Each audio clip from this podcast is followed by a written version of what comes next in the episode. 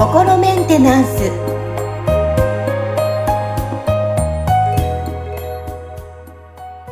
はい。皆さんこんにちは。心メンテナンス。本日もアシスタントは三上恵と気候ヒーラーの吉村隆二です。はい。吉村さん本日もよろしくお願いします。よろしくお願いします。はですねあの一般の皆さんからいただいたメッセージなんかこう回を増すごとに増えていってるなっていう気がしてとても嬉しいんですけどもあーありがたいですね。ね、本当ですね。感想とかなんか入れてくれたりとか、もうこの話を聞きたいっていうメッセージが増えてきてますので、今聞いてるリスナーの皆さんもね、気になったらぜひメッセージを送っていただきたいと思います。さあ、えー今日はですね、ハンドルネームイオさんから来た、はいちょっとメッセージを読み上げていきたいと思います。はい。はい。えーこんにちは。いつも楽しみにしています。えー恥ずかしいという感情は、怒りと他にいくつかの感情が合わさったものと、昔何かで読んだことがあります。確かに恥ずかしいという時は、本場の麻婆豆腐を食べた時、いくつかの刺激を同時に受けてどうしていいかわからない感じに似てるような気がします。恥ずかしいという時は何が起きているのかお話ししていただけたら嬉しいですと来ています。なるほどですね。例えが面白いですね。面白いね。表現がね。あ、はい面白いなと思って、ユーモアがありますね。はい。うんああ、そうですね。まあ、あのーその感情っていうのはね、だからその一時的、い一時感情として出てきてるものだけじゃなくて、その、またその、その出てきた感情をごまかすためになんか他の感情でカバーするとか、二次感情、三次感情みたいに、何かその、こう、なんか感情を上塗りすることで元々の感情がよくわかんなくなっていくみたいな、あの、ことっていうのがよくあるんですよね。なんで、あのーまあ、んなんでしょうね。そういう、その、こう、なんかいろんな、なんか色が混ざって、マーブル模様みたいにななっちゃってるみたいなね。でそれの、こう、あの、表面的に目立つところを捉えて、この感情って捉えてたりとかするんですけど、実際にはだから他のいろんな感情が混ざり合って、その今の現状が出て、できてるっていうような、ん場合が、あのー結構あるんですよ。なんで、あのーその、例えば恥ずかしいって一つこう取っても、例えばその、どういう場面で恥ずかしいって感じるかっていうのによって、実はその、同じ言葉で表現してるけど、なんか全く同じとは言えないんじゃないかな、みたいなものもあると思うんですよね。なんか、例えば、なんでしょうね。なんかこう、まあ、えっ、と、子供の頃のなんかちょっとした、なんかこう、あのー失敗談を親が友達に話しちゃって恥ずかしいみたいなのと、なんかね、こう、あのー道歩いててなんかこう、はっと自分の着てる服にタグがついたままだとか、気がついたとかって、うん。なんか、その時のそのね、同じ恥ずかしいって言葉でこう表現しますけど、全く同じ感情とはちょっとなんか言えなかったりするんですよね。うんだから、そういう意味では、その、なんか一概にその恥ずかしいっていうのはこういうことですってなんか言える話ではないんですけど、うんあの、だから、その、感情って、その、なんていうのかな、い言ってみたら、こう、まず一つには、その、まあ、ネガティブな感情に関して言えば、その攻撃性が、その、内側に向いてるか、外側に向いてるかっていう、こう、違いがあるじゃないですか。なんかこう、例えば、後悔するとか、なんか自己嫌悪に陥るとかって、なんかこう、内側に攻撃性が向いてるのわかります？うんはい。ね、で、だけど、なんか、あいつけしからんとか、ねなんか許せないとか、怒りとか憤りの感情とかって、今度攻撃性が外側に向いてますよね。うん、向いてますね。で、あとその、なんか感情のそのボルテージがその高い感じなのか低い感じなのかっていうのも、ね、なんかこう、あの、ね違うから、だからそこら辺で、その、なんていうのかな、グラフみたいのにこう、点を打打っていくみたいなね。なんかそういうので、こう、なんとなくこの辺のものには、なんかこれ、こんな感じって名前をこうつけてるだけなんですよね。だから、同じ言葉を使ってるけど、なんか微妙に違うっていうことは十分あり得るので、そのね、なんかどういうシチュエーションで、その自分がその何に対して、その、こう、ネガティブな反応をしたのか。で、それはその、そのことに対して自分はそのどう捉えてるのかみたいなことで、その実はその感情の反応って出てるんですよ。うん。だから、まあその恥ずかしいっていうのもね、なんか、わ、恥ずかしいってなんか、キャみたいな感じなのと、なんかこうね、あの、もうこの恥は、あのね、なんか あの、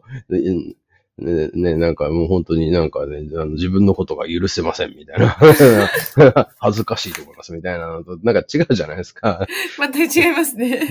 ね。だから、あのー、その辺も含めてじ、こう自分がどういったものにこうどう反応してるのかっていうのをよくその見ていくと、感情のその、がね、なんかどういうものが混ざり合って、その感情になってるのかとかっていうのを見えてくると思うんですよね。そうすると、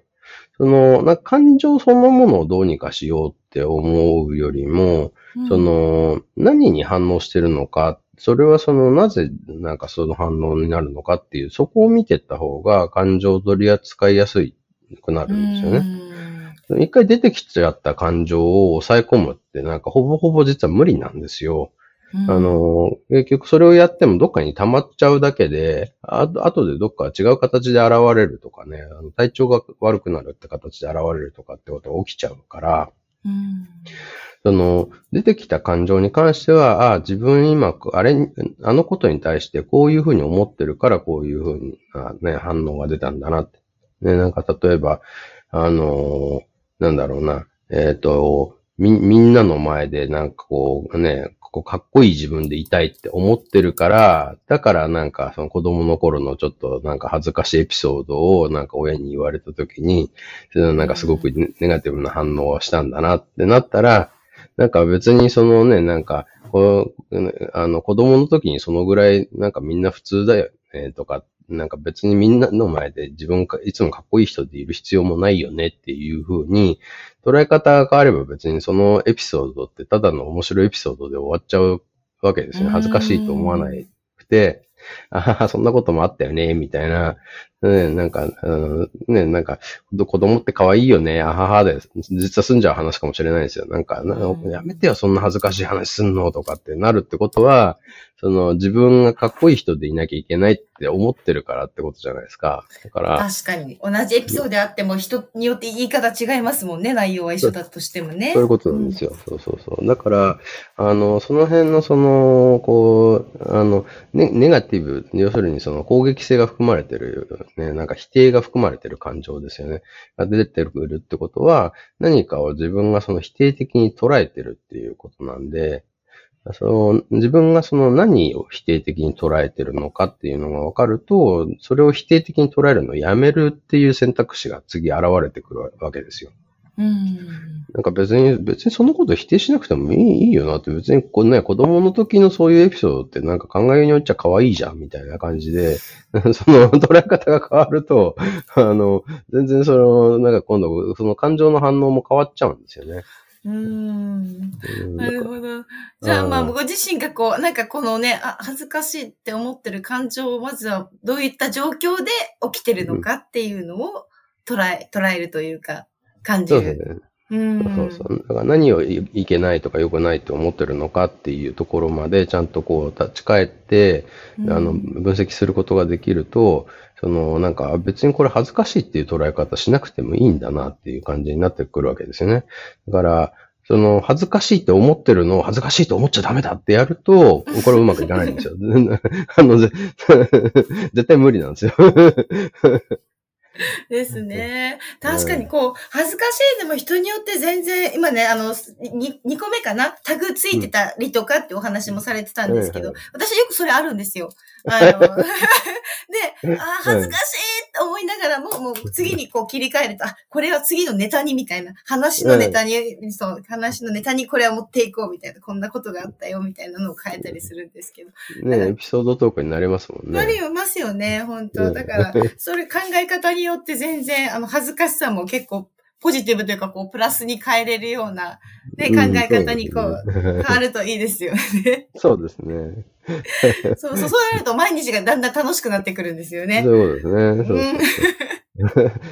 ち、あの、娘双子なんで、あのね、なんか、あの、運動会の時に、その、小学校の時、その、あなんか、こう、一人が赤組でもう一人が白組みたいな感じで、いつもなんか、組が分かれてたんですよ。でそうすると、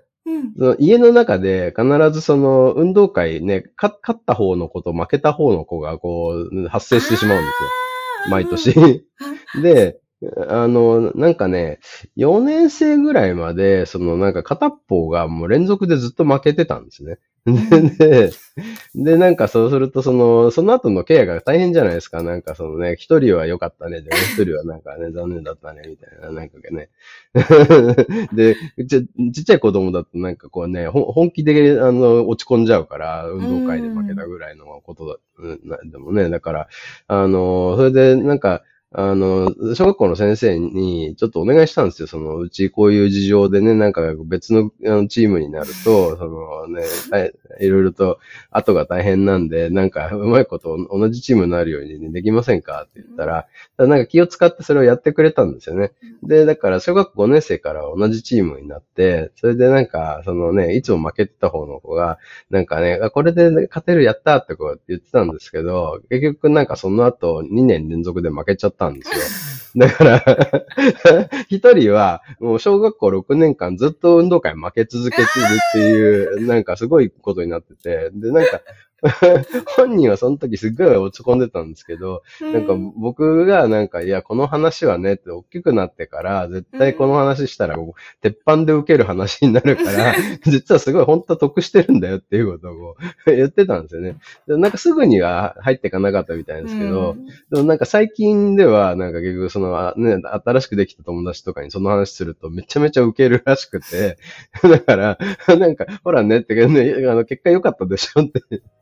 そう、そうですよね。確かに、あの、勝って負けて同じ比率だったら、えーってなりますけど、もう、ずっと6年間負けてんだよってなったら、もうすごい、なんか持ってんじゃない逆にっていうぐらいね。なりますよね。いや、やっぱり捉え方、考え方って大切ですね。そうですね。はい。なんだか、なんかその、なんか楽しくなってきましたね、話の。よかったです。はい。はい。ということですね、イオさんも、どんな時に自分がね、恥ずかしいっていう感情が降り降りてくるのか、落ちてくるのかっていうのをまず捉えていただきたいと思います。そうですね。はい。はいそうですね。いいお話でした。はい。ありがとうございます。吉村さん、今日もありがとうございました。ありがとうございました。